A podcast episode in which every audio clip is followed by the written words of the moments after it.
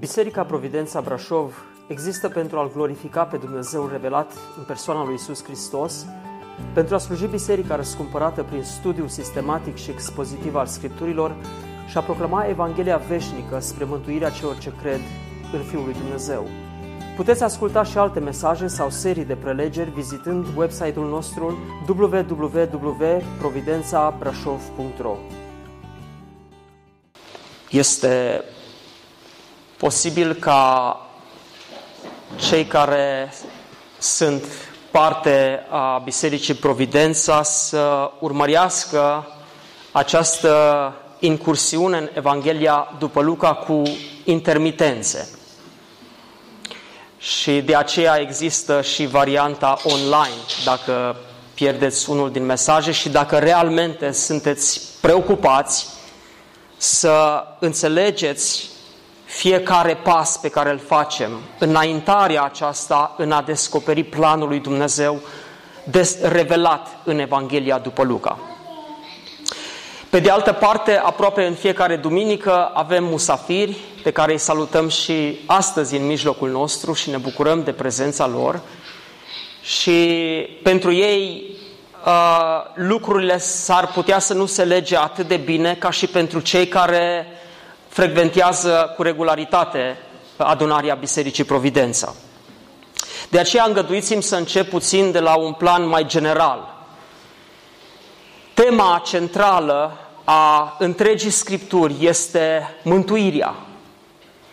Dumnezeu s-a lansat într-o aventură costisitoare, aceea de a răscumpăra pentru sine un popor pe care l-a ales înainte de întemeierea lumii și pe care îl aduce la sine.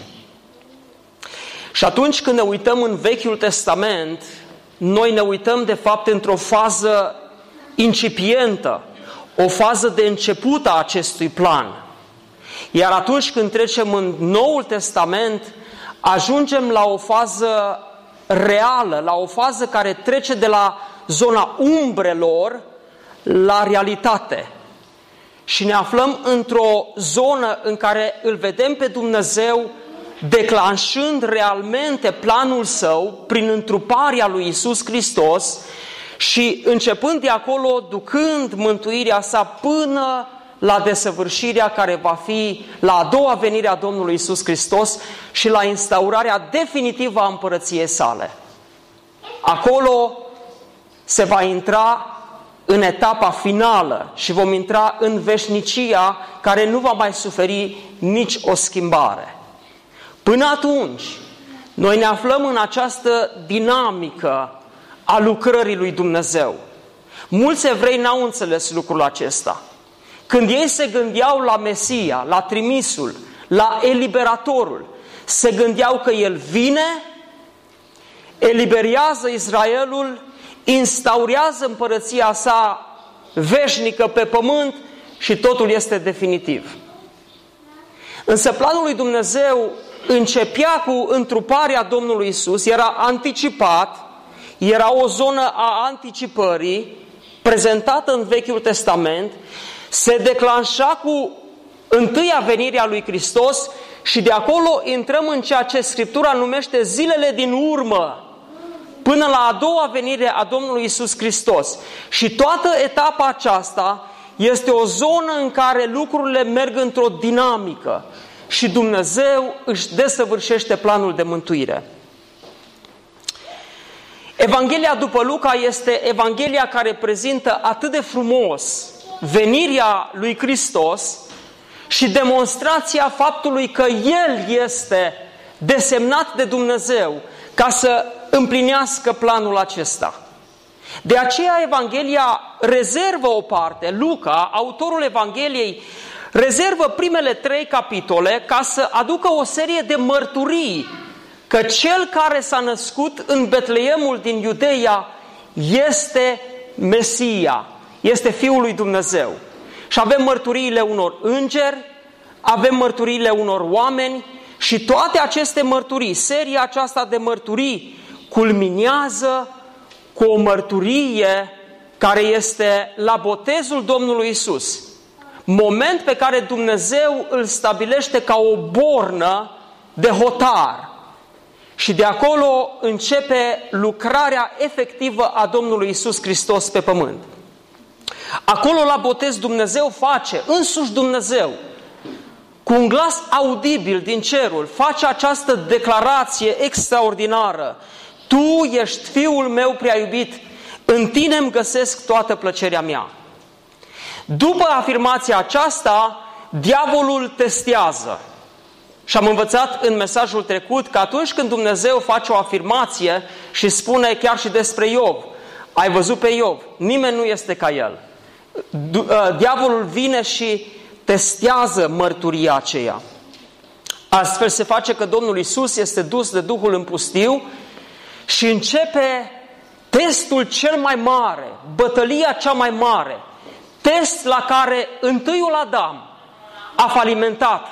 Primul Adam a căzut lamentabil, iar ultimul Adam este cel care biruiește și se califică pentru mandatul cel mai înalt pe care l-a dat Dumnezeu cuiva vreodată. Acela de a răscumpăra omenirea în care a căzut primul Adam și care a tras după el întregul neam de oameni care s-a născut din Adam. Aici suntem. După biruința aceasta, cuvântul ne spune că Domnul Iisus a venit în Nazaret. Cu toate că, probabil este necesar să urmărim puțin cronologic cum s-au întâmplat lucrurile. Pentru că venirea lui la Nazaret n-a avut loc imediat după ispitirea din pustiu. Dacă citim în Evanghelia după Ioan, constatăm că după ce Domnul Iisus a fost ispitit, a fost perioada în care Domnul și-a ales o parte din ucenici. Și apoi a călătorit înspre Galileea, s-a întors în Iudeia. Rețineți, vă rog, că ispitirea din pustie a avut loc în Iudeia, în pustiul Iudeii, care era în sud. Galileea era în nord. Imaginați-vă cum ar fi la noi Oltenia, și aia am zice noi că este pustiul. La noi este câmpie, dar când te duci și vezi totul drept pe acolo, parcă zici că e o pustietate. Sunt numai câmpii întinse, goale, da? În Israel, cei care ați fost, Alexandra știe și am fost și eu, pustiul Iudeii este o zonă întinsă, aridă, goală, numai cu niște dealuri sterpe. Și acolo a fost momentul ispitirii. De acolo Domnul Iisus călătoria înspre nord, pe Valea Iordanului, înspre Galileea. Între pustiul Iudeii, zona Iudeii și Galileea se afla Samaria, zonă pe care evreii, foarte pioși, o ocoliau și mergeau fie pe Valea Iordanului, fie o luau dincolo pe lângă mare, pe lângă Marea Mediterană, să nu treacă prin zona Samariei. Însă atunci când Domnul Hristos s-a întors în Nazaret, vreau să vă spun, știți pe unde a trecut? Prin Samaria. Episodul cu samariteanca din Ioan capitolul 4, să știți că este timpuriu, este situat undeva timpuriu. Și apoi când s-a dus în Galileea, nu s-a întors direct în Nazaret. Dacă a ajuns pe la Nazaret, a ajuns doar din când în când. S-a dus în Cana, unde a făcut prima minune, primul semn, schimbarea apei în vin, și apoi a petrecut cea mai lungă perioadă de aproape 2 ani de zile în Capernaum. Și în 2 ani de zile n-a prea trecut prin Nazaret, lucru care a cam deranjat pe nazarineni. De ce nu vine? Ce are cu noi? Ce nu-i în regulă cu noi? De ce ne evită? În mare parte stătea în Capernaum, unde a început să facă mai multe minuni relatate atât de evanghelistul Matei cât și de evanghelistul Marcu.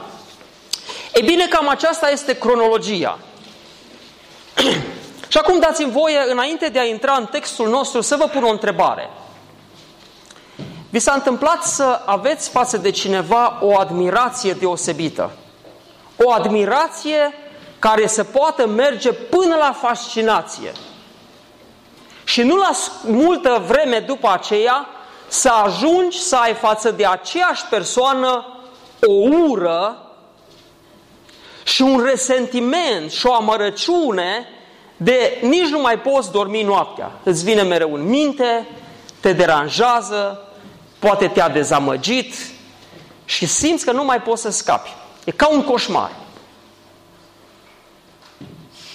Poate nu. Poate da. Dar știți unde se întâmplă cel mai des lucrul acesta? Haideți să vedem cine are perspicacitate.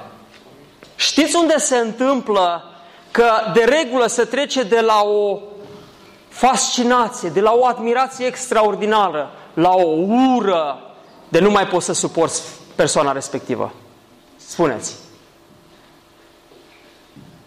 Ah, v-am prins. Ați auzit de conceptul dragoste la prima vedere? Se îndrăgostește cineva și este atât de fascinat, nu mai poate.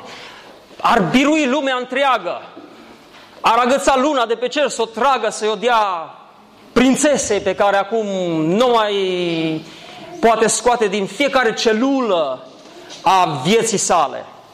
Și gata, se căsătoresc. Și după 3 luni, aceleași persoane care nu mai puteau de drag unul după altul, ajung la o ură de nu se mai pot suporta unul pe altul. Așa este?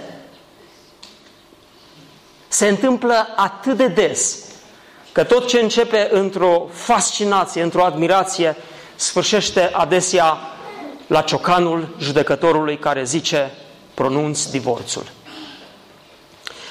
V-am pus întrebarea aceasta pentru că atunci când am încercat să desfac textul acesta din Evanghelia după Luca, m-a surprins un amănunt care parcă nu mi-a dat pace. Sunt 2 versete care arată o schimbare radicală într-un timp foarte scurt în atitudinea celor ce erau prezenți în sinagoga din Nazaret. După ce Domnul a citit din sulul cărții lui Isaia și a afirmat primele cuvinte, versetul 22 ne spune așa: toți îl vorbeau de bine, se mirau de cuvintele pline de har care ieșeau din gura lui și ziceau: oare nu este acesta fiul lui Iosif?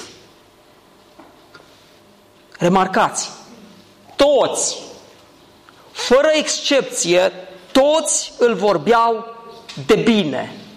Așa spune Scriptura, toți îl vorbeau de bine. Și după momentul acesta, Domnul Iisus afirmă câteva cuvinte, de la versetul 23 la versetul 27, iar la versetul 28 spune cuvântul: toți cei din sinagogă, când au auzit cuvintele acestea, s-au umplut de mânie. Toți, fără excepție. Și s-au sculat, l-au scos afară din cetate. Auziți, nici măcar n-au încercat o dispută cu el acolo, l-au târât afară din cetate, l-au dus pe sprânceana muntelui pe care era zidită cetatea lor. Nazaretul este o cetate care este așa pe un povârniș, pe un munte, și erau stânci, erau zone abrupte. Unii își mai făceau casele pe acolo și după aceea venea o prăpastie. Așa este Nazaretul. L-au dus acolo și au încercat să-l arunce în prăpastie și să-l omoare. Dar Iisus a trecut prin mijlocul lor și a plecat de acolo. M-am întrebat cum a făcut. Firește, n-a fost ca și după înviere să se evapore cu trupul și să fie dincolo de mulțime, ci eu cred că a fost mai degrabă situația similară cu cea în care, dacă vă aduceți aminte, în Ioan spune că mai marii norodului au trimis pe aprozi. Aprozii erau soldații templului, erau soldați evrei. I-au trimis ca să-l ia pe Iisus. Și ce-au făcut aceștia? S-au dus, au ascultat și i-a cuprins teama. S-au dat în spate s-au dus la mari preoți și mari preoți au întrebat de ce nu l-ați adus. Și au spus așa: nimeni n-a vorbit vreodată ca omul acesta. Eu cred că a fost un moment în care întreaga mulțime a fost realmente înspăimântată pentru un moment și Domnul Iisus doar a trecut printre ei. Nimeni n-a mai îndrăznit să-l atingă, pentru că nu era momentul, nu-i venise încă ceasul. Și mi-am pus întrebarea, oare de ce acești nazarineni au trecut dintr-o dată de la o stare de admirație fenomenală la una de ură încât să fie gata să-l omoare? Este o întrebare importantă și eu cred că avem un răspuns în parcursul textului. Și de aceea vă invit să încercăm să urmărim textul acesta în secvențele în care ne este prezentat. Cuvântul ne spune că după ispitire, plin de puterea Duhului Sfânt,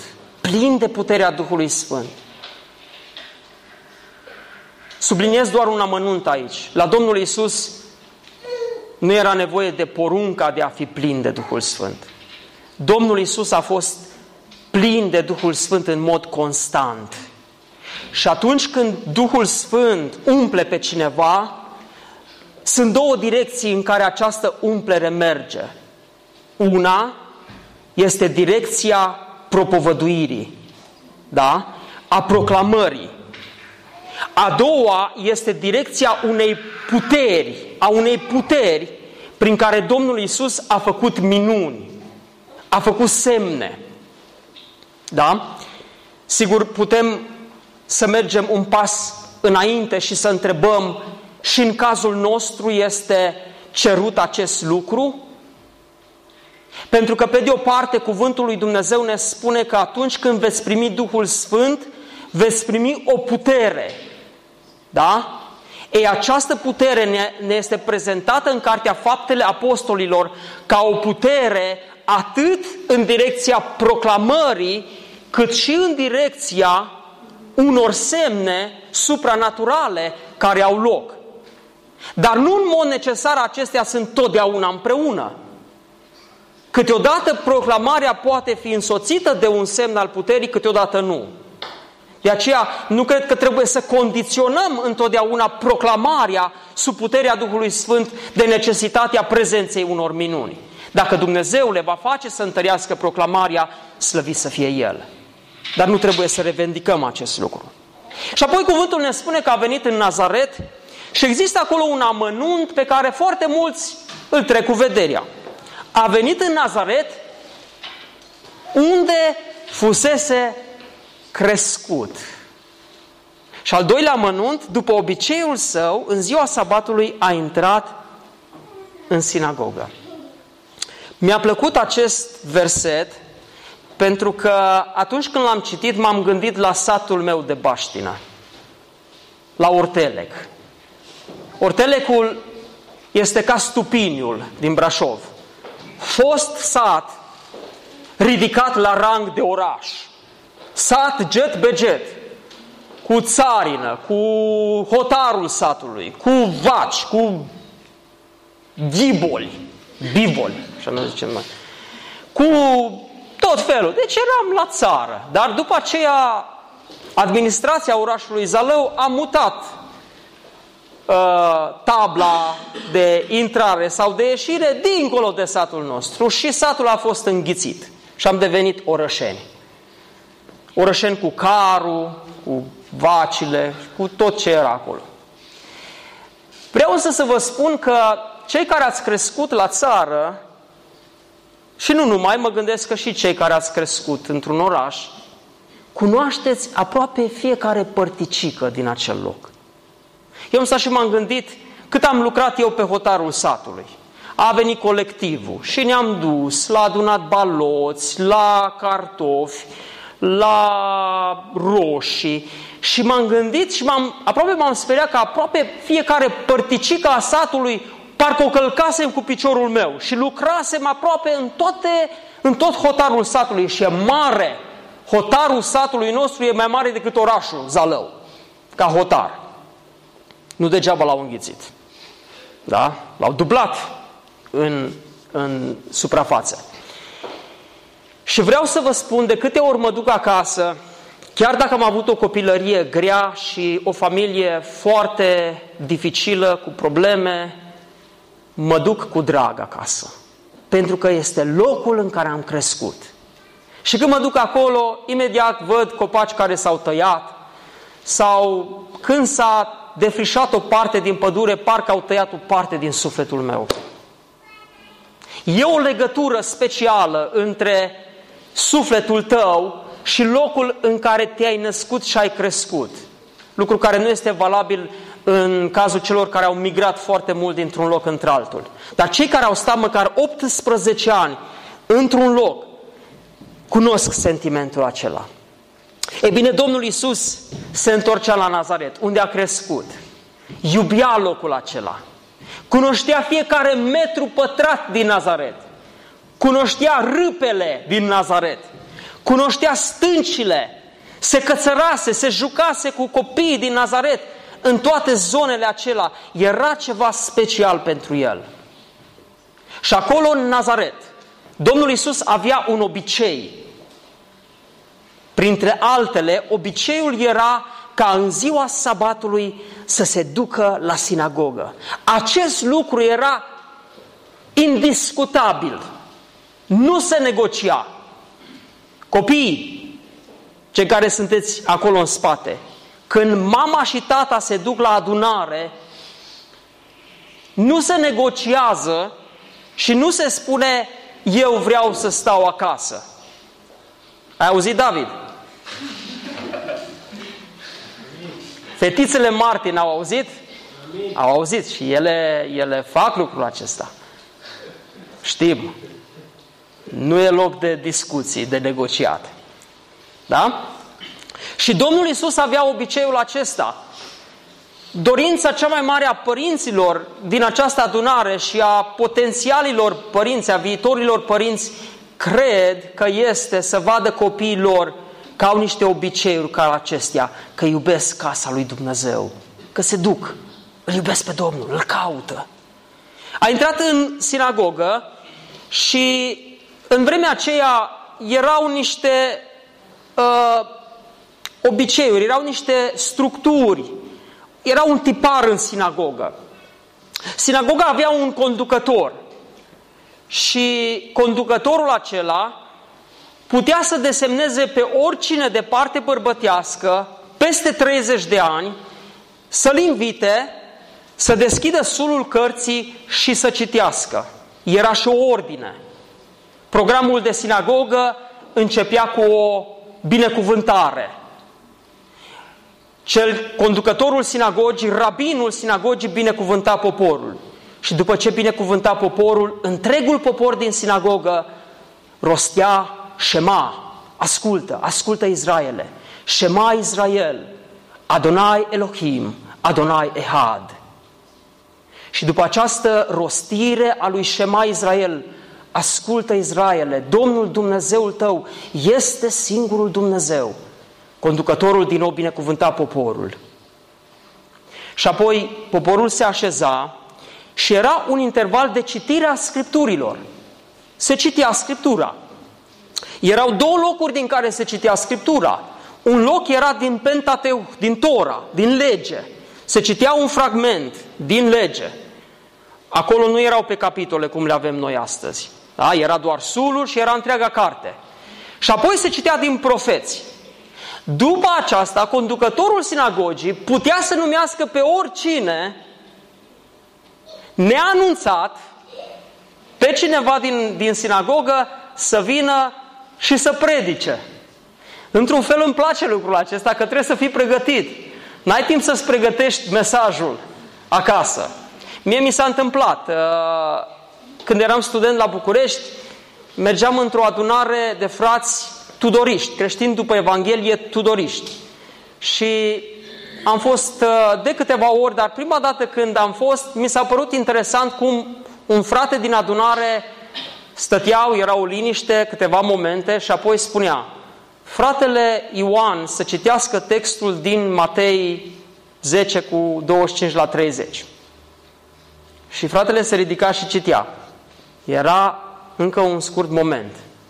Și apoi spunea, fratele Arpi să ne predice. O singură dată am trecut prin experimentul acesta când am fost într-o adunare penticostală în care mi s-a spus, vom citi un text și te vom de fapt nici nu mi-a spus, vei predica, dar textul era cel care era citit și neanunțat și nu, deși mă pregătisem eu să predic, nu era deloc cazul. A trebuit să predic cu text la prima vedere. Este provocator. Și cuvântul ne spune că i s-a dat Domnului Iisus să citească, i s-a dat cartea prorocului Isaia. Și când a deschis-o, aici este iarăși un amănunt și să nu aveți impresia că este vorba de genul acesta de deschidere. Evreii aveau suluri, da? Erau două bețe pe care era manuscrisul, da? Textul ebraic era pe aceste suluri. Și știți ce se întâmpla? Nu-l deschideai la întâmplare, cum mai facem și noi astăzi. Doamne, te rog să-mi vorbești astăzi. Și deschizi și citești ce-ți vine acolo. Nu. Sulul era citit și după ce era citit, rămânea acolo până săptămâna viitoare. Era înfășurat și acolo rămânea. Cel ce primea, îl deschidea și citea în continuare. Și Scriptura era citită în sinagogă sabat de sabat. Și era citită întreaga Scriptură. Poate e cazul să facem și noi un astfel de exercițiu odată. Și i s-a dat textul acesta. De fapt, sulul. Când a deschis sulul, a dat peste locul unde este scris: Duhul Domnului este peste mine, pentru că m-a uns să vestesc săracilor Evanghelia, m-a trimis să tămăduiesc pe cei cu inima zdrobită, să propovăduiesc robilor de război slobozirea și orbilor căpătarea vederii, să dau drumul celor apăsați și să vestesc anul de îndurare al Domnului. Wow! Extraordinar! Noi am spune cu siguranță, locul acesta era stabilit de Dumnezeu. Și așa este. Dumnezeu stabilise ca în ziua aceea Domnul să ajungă în sinagogă, textul să fie acolo ca să proclame că El este unsul Mesia. Dar m-am gândit pe de altă parte, dacă ar fi fost alt text, ar fi fost o problemă? Nu deloc. Orice alt text din Scriptură pe care Domnul Iisus Hristos l-ar fi citit, putea să spună, cuvintele acestea s-au împlinit astăzi. De ce? Pentru că toate Scripturile Vechiului Testament vorbeau despre El. Și orice ar fi luat din Vechiul Testament, Domnul Iisus putea spune, astăzi s-a împlinit. Orice text din Scriptură. Dar a fost textul acesta mult mai relevant pentru ei, mult mai clar, era explicit.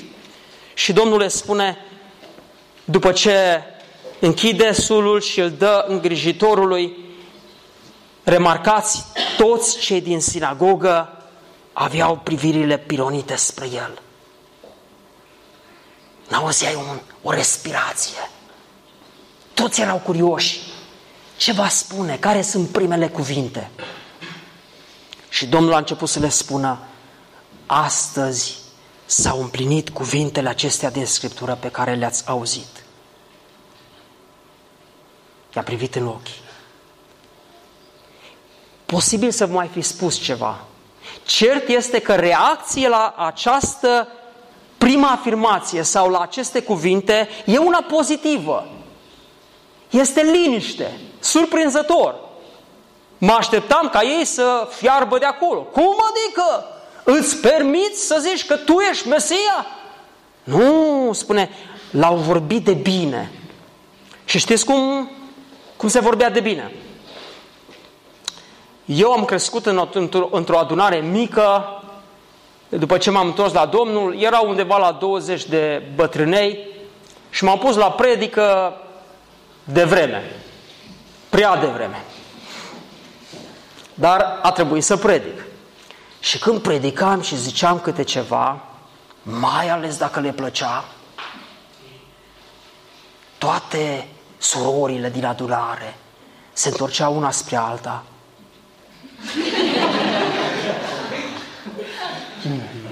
Dădeau așa aprobator din cap.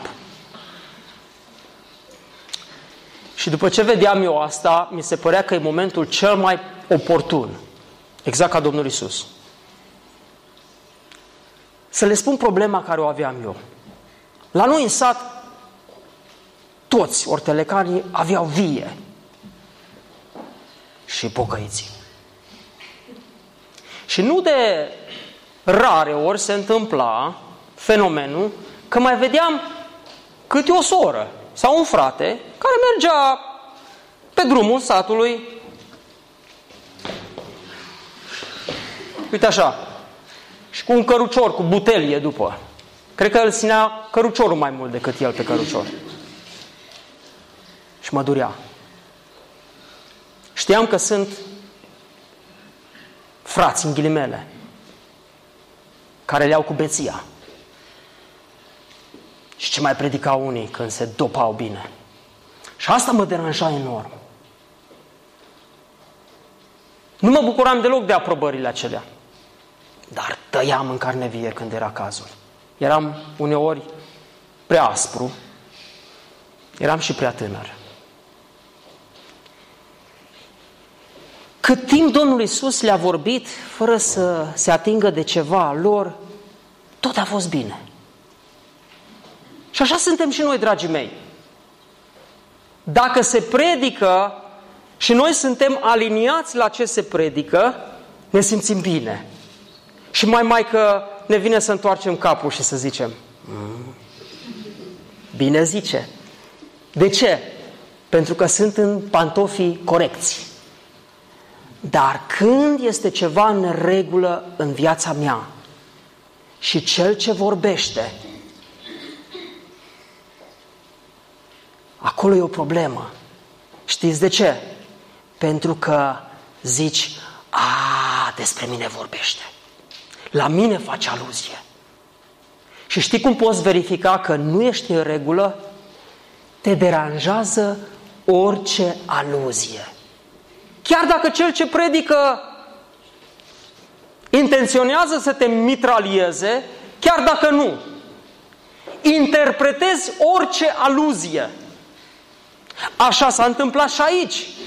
Domnul Iisus a continuat să spună, fără îndoială, când ei dădeau din cap ca niște, știți cum sunt la mașini cățelușii aia din spate, care tot dau din cap așa în timp ce mașina merge, în timp ce ei dădeau ca niște evrei pioși așa și aprobau și vorbeau de bine, Domnul Iisus spune, fără îndoială îmi veți spune, doctore, vindecă-te pe tine însuți.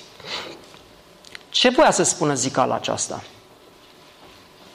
Când zici unui doctor, hei doctore, tu îmi spui să mă las de țigară, dar uite, tu ai scumiera plină de țigări. E o problemă, nu? Și când îndrăznești să spui unui doctor, că nu zici oricărui doctor, nu? Da, nu te duci la doctor și spun, domn doctor, am problema aceasta, am așa, și el începe să spună și tu îi zici, da, domn doctor, ai grijă de dumneata, că tu mă vezi pe mine, dar nu prea zici. Știi când zici? Când ai o problemă cu cineva. Când e deja ceva acolo ce te deranjează, chiar dacă persoana respectivă este undeva deasupra ta, ca statut, îți vei lua curajul să-i zici. Hai, lasă-mă în pace, domnul doctor Lucian. Rezolvă-ți tu problema întâi. Da? Să zică un pacient așa ceva, hă? Înseamnă că pacientul ăla deja are o râcă pe tine, are ceva pe tine. Și de aceea ei aveau pe limbă zicala aceasta și voiau să o spună Domnului Iisus, vindecă-te pe tine. Dar în ce sens?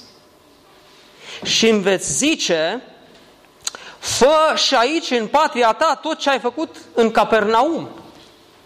Și Domnul Iisus Hristos răspunde la ceea ce ei vor să zică printr-o zicală, tot cu o zicală. Dar, adevărat vă spun că niciun proroc nu este bine primit în patria lui. Fă ce ai făcut acolo. Și Domnul Iisus spunea, vă știu inima, vă cunosc. Era atât de bine cunoscut acolo și el îi cunoștea atât de bine. Și știa că au ceva Noi în Ardeal spunem, au ceva pe rânză, adică îi deranjează ceva, este ceva ce îi frământă. Nu spuneau cu cuvinte, dar ar fi spus-o dacă puteau. Și Domnul Iisus a spus, astea sunt ceea ce vreți să spuneți, asta este. Cu alte cuvinte, ei voiau să spună, dar ce-i baiul cu noi? Care-i problema? De ce te duci la alții? Și vindești prin Capernaum, te duci într-o parte, într-alta, predici peste tot. Dar ce-i cu noi? Avem râie? Avem lepră? Ce nu te identifici cu noi? Știa asta Domnul Iisus. Și le-a spus-o. Și după aceasta Domnul Iisus le dă două exemple,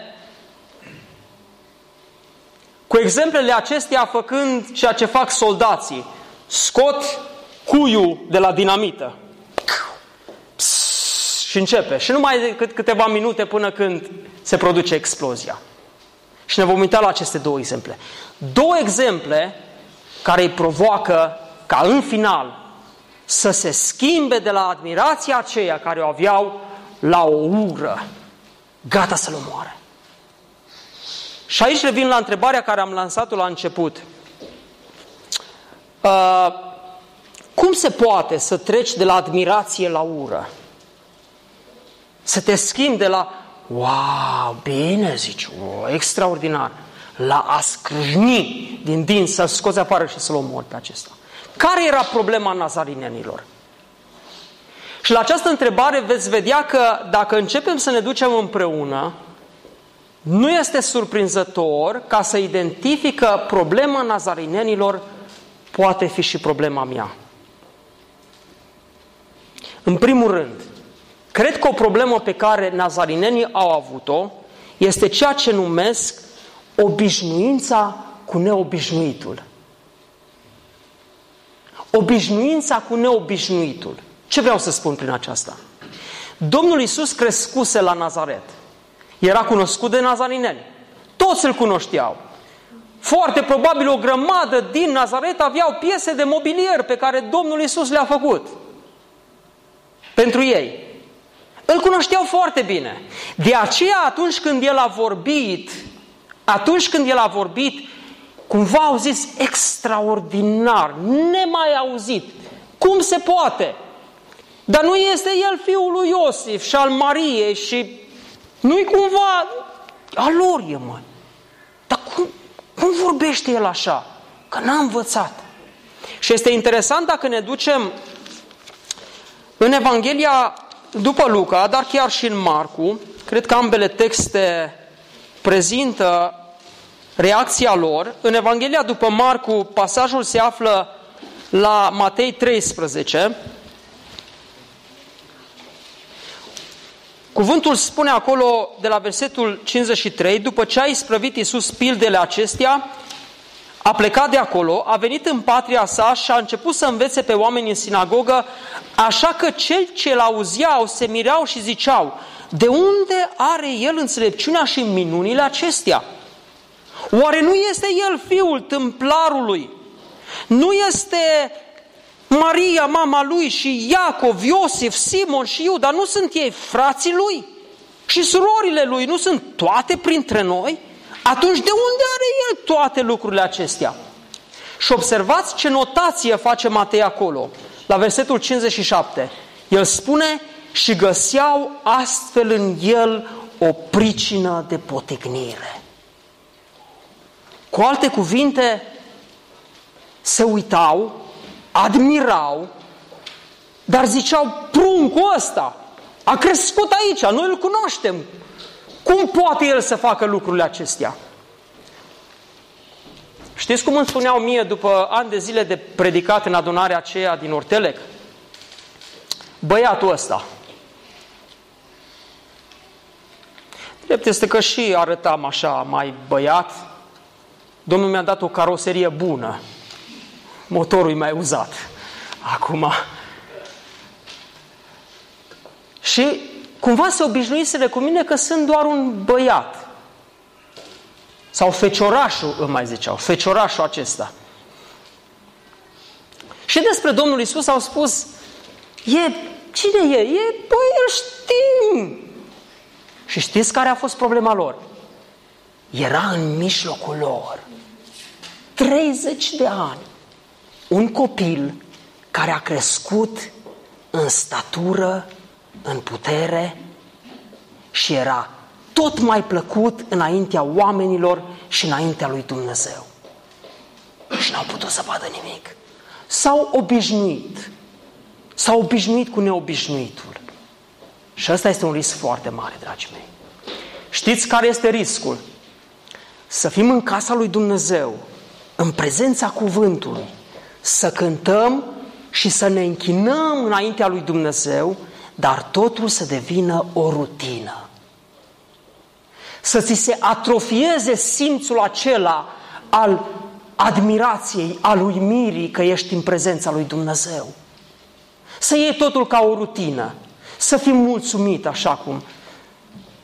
Și chiar rugăciunile să devină așa ca o poezie.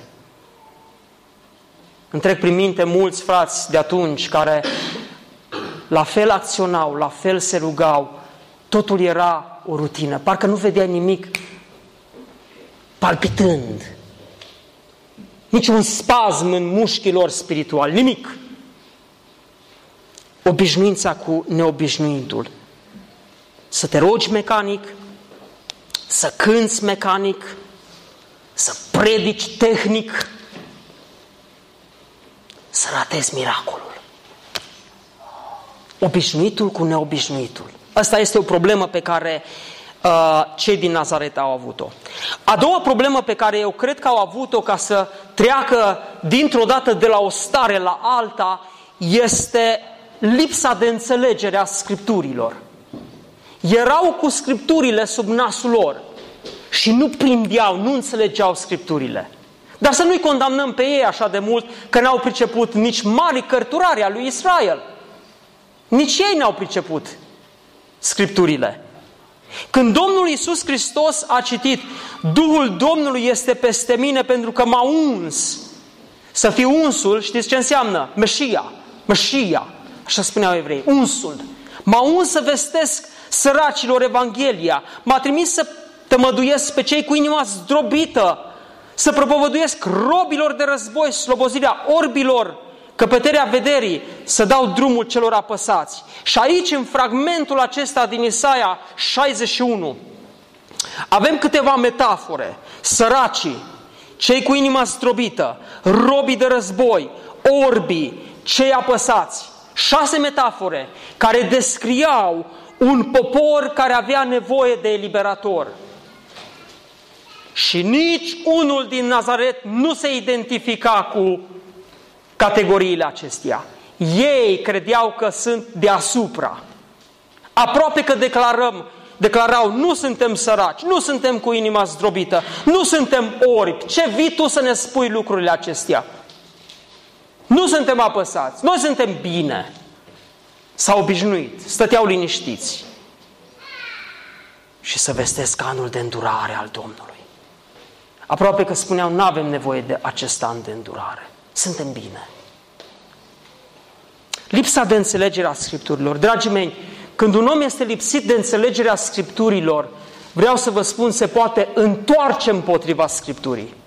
Poate deveni un dușman al Scripturii. Și să avem grijă să nu facem lucrul acesta. Textul acesta din Isaia, capitolul 61, descrie, de fapt, întoarcerea Israelului din robia babiloniană.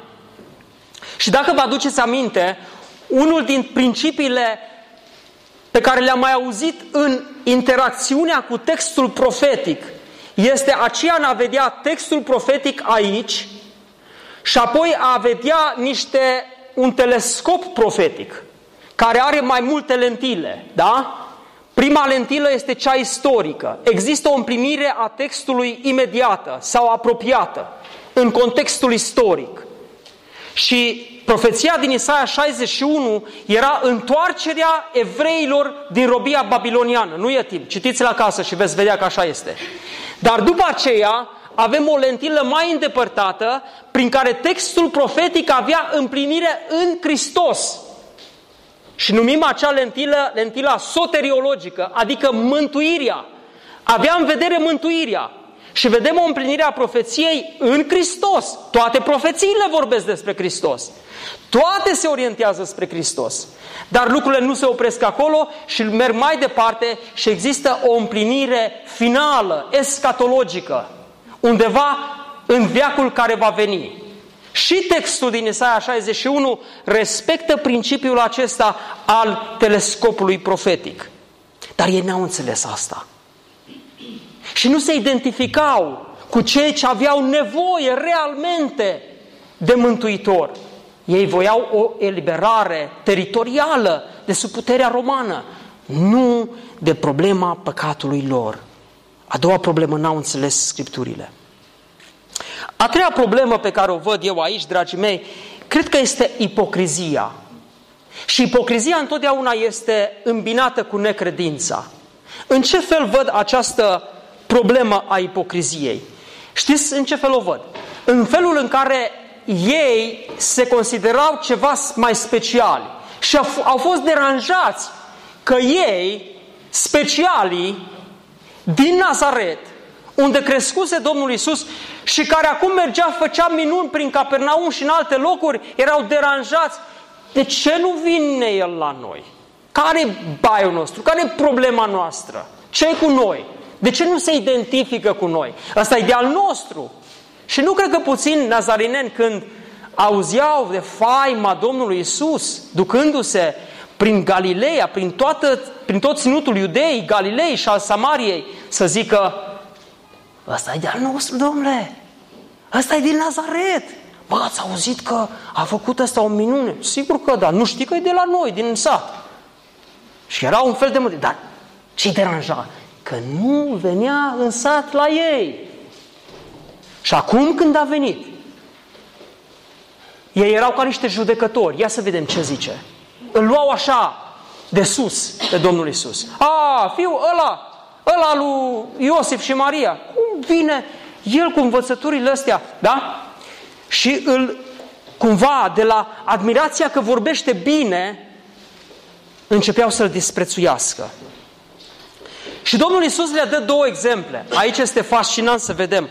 Două exemple din istorie. Unul de pe vremea lui Ilie. Spune, în vremea lui Ilie, când a fost încuiat cerul să nu dea ploaie 3 ani și 6 luni, când a venit o foamete mare peste toată țara, erau multe văduve în Israel. Și totuși Ilie n-a fost trimis la nici una din ele, afară de o văduvă din Sarepta Sidonului. Și doi, mulți leproși erau în Israel pe vremea prorocului Elisei și totuși nici unul din ei n-a fost cruțat, afară de Naaman sirianul.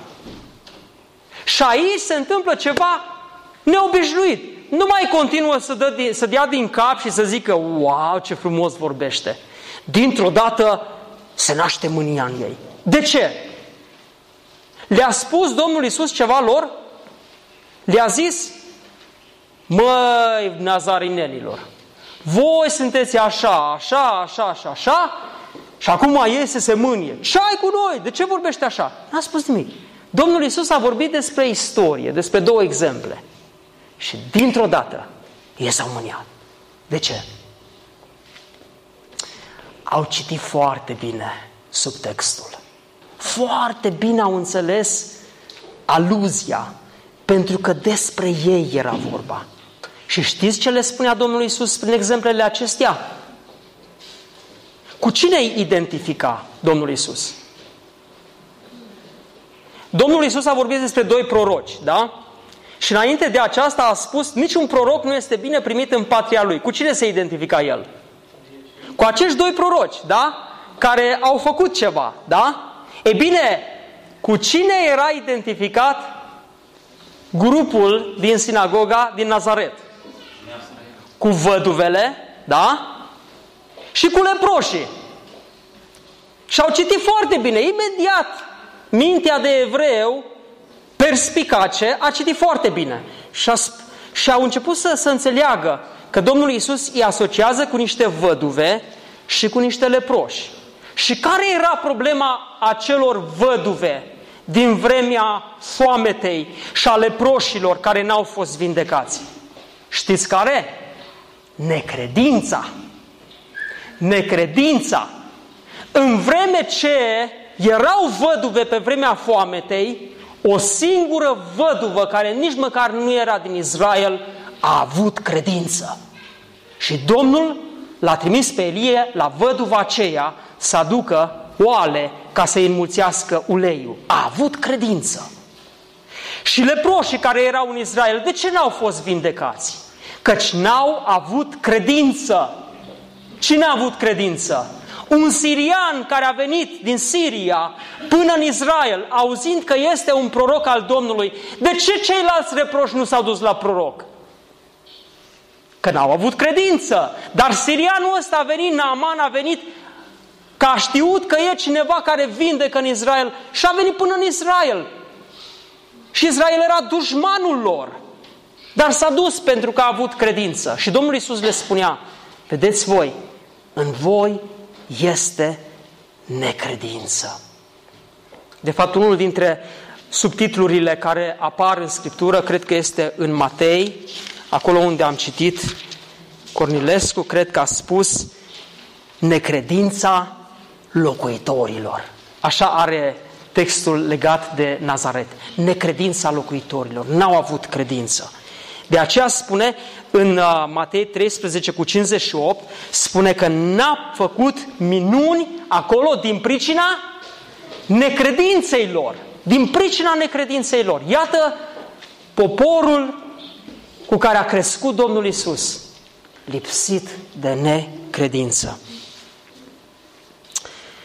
Și, dragii mei, iată am urmărit 3 probleme, ar fi mai multe, dar mă opresc aici. 3 probleme pe care le identificăm în această schimbare de atitudine, de la admirație la ură, obișnuința cu neobișnuitul, lipsa de înțelegere a Scripturilor și invidia, adică ipocrizia și necredința de care erau caracterizați acești nazarineni.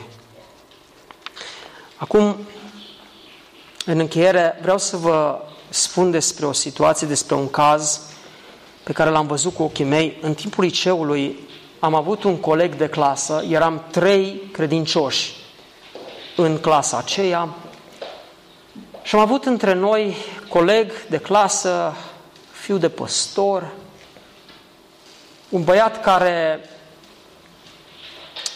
era silitor, învăța bine și în timpul liceului mă uitam cu o admirație și cu un pic de invidie spre el. De ce? Că era cu un jumătate de pas înaintea mea la matematică, la informatică, la partea umană eram eu înaintea lui, dar la zona reală, la clasa de informatică la care am fost, dacă eu luam 8 la matematică, el lua 9. Dacă eu luam 5 la matematică, el lua 7. Și de regulă se întâmpla lucrul ăsta. Dar pe lângă aceasta îl vedeam că este și foarte dornic să-L caute pe Domnul. Și se ruga foarte mult. Se ruga în clasă. Când venea, îl vedeai numai cum punea mâna, capul pe mână și se ruga. Și colegii din clasă se roagă. Făceau mișto, cum spuneam noi copiii, de el. Și încercam și eu să mă rog ca el. Până la un punct la care aveam un coleg foarte inteligent, de etnie maghiară, care a început să-mi spună, în loc de Sorin, pioșenia voastră. Și el cu asta m-a ținut pe tot parcursul liceului. Pioșenia voastră. Dar ce m-a uimit pe mine, dragii mei, era că acest coleg al meu, care îl vedeam că îl admira pe Hristos și căuta, după ce a terminat liceul și s-a dus la facultate, o schimbare radicală în viața lui. Dintr-o dată, în mod neobișnuit, n-a mai mers la biserică.